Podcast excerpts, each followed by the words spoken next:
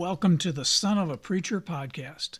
Please sit back and listen to the thoughts and musings from sermons that were first brought to the pulpit four, five, even six decades ago. I am GW, and I am the Son of a Preacher.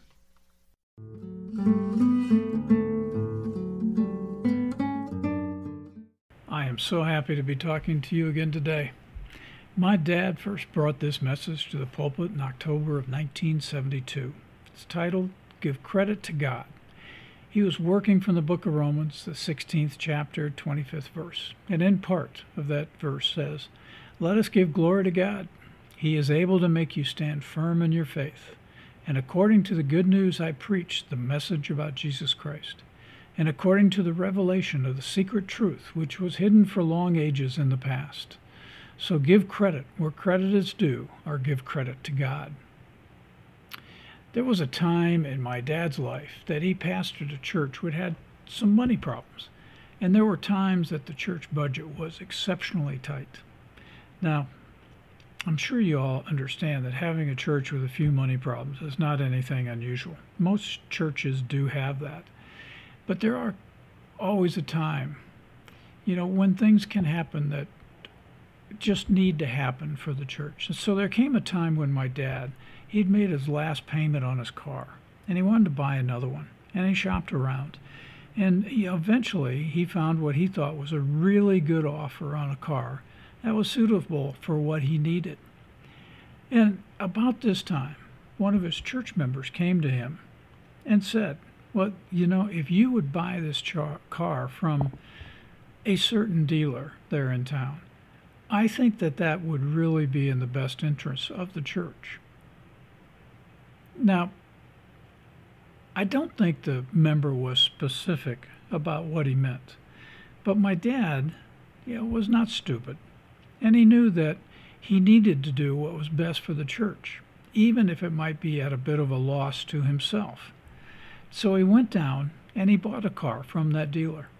Now, this was back in the days, you know, when the, a new car costs probably between two and three thousand dollars, and he probably ended up paying three hundred dollars more than he might have paid on the less expensive car that he had found, and one that was just as suitable for what he needed. Well, as soon as the car had been delivered and he'd taken ownership of it, and he had given the dealership his money, the man who offered him this advice gave the church $5,000. Now, $5,000 was a lot of money in those days. It was at least double what my dad paid for his new car. And the church needed that money. And no one ever gave my dad credit for that gift. And, you know, he, uh, to the end of his days, I'm sure that he probably felt that he deserved a little bit of credit, you know, for for the advances that that $5,000 made in that church. But what he really discovered, and what he's trying to come across in this message today, is we really have a habit of not giving credit where credit is due on a lot of things.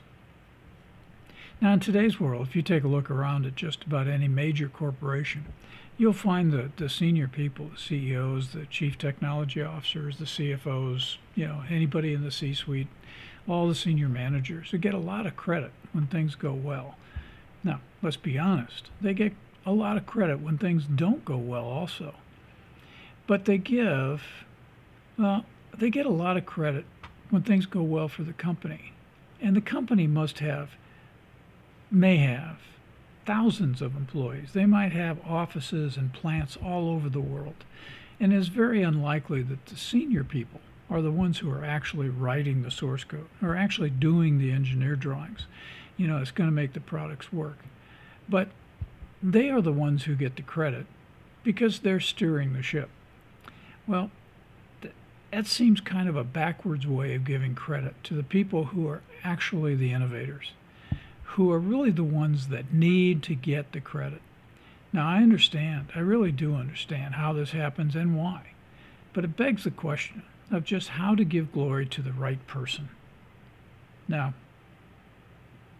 Paul tells us to give God the glory for our faithfulness to Christ. And the secret of Paul is that that one is a Christian.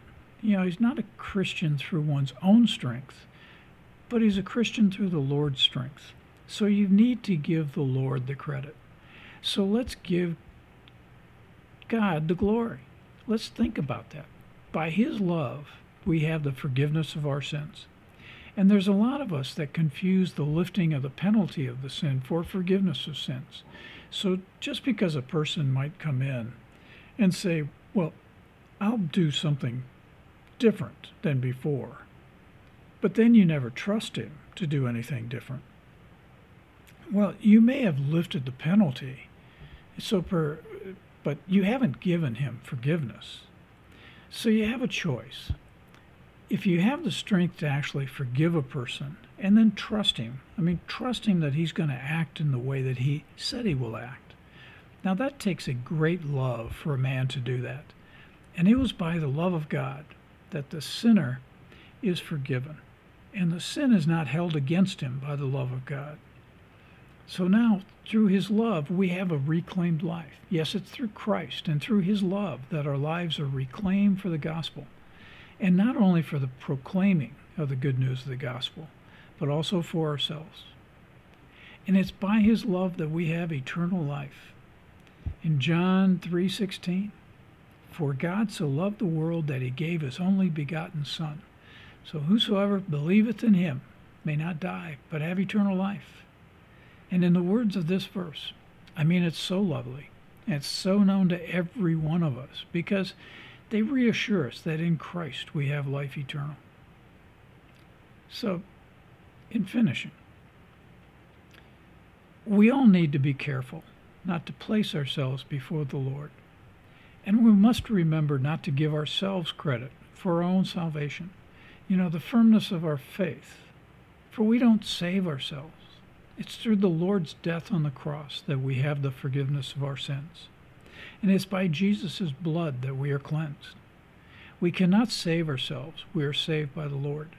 And it is only through the perfect love of God that Jesus came into the world to forgive us of our sins and to die on the cross for us. And it's always good to remember that even someone as strong as their faith as Paul would have been weak without his faith, and his faith forever being strengthened by the love of God. May the Lord bless you, keep you in peace.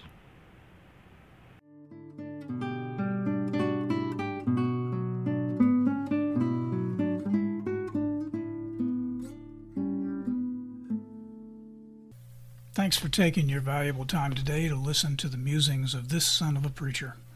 I hope the sermon excerpts from 40, 50 years ago proved to be both interesting and insightful. Please subscribe to this podcast. Let your friends know about this opportunity to see how the Bible and the problems of the world remain amazingly constant. New podcasts should arrive weekly, but there is currently a number of podcasts available if you wish to listen more frequently. May the Lord bless you, keep you in peace.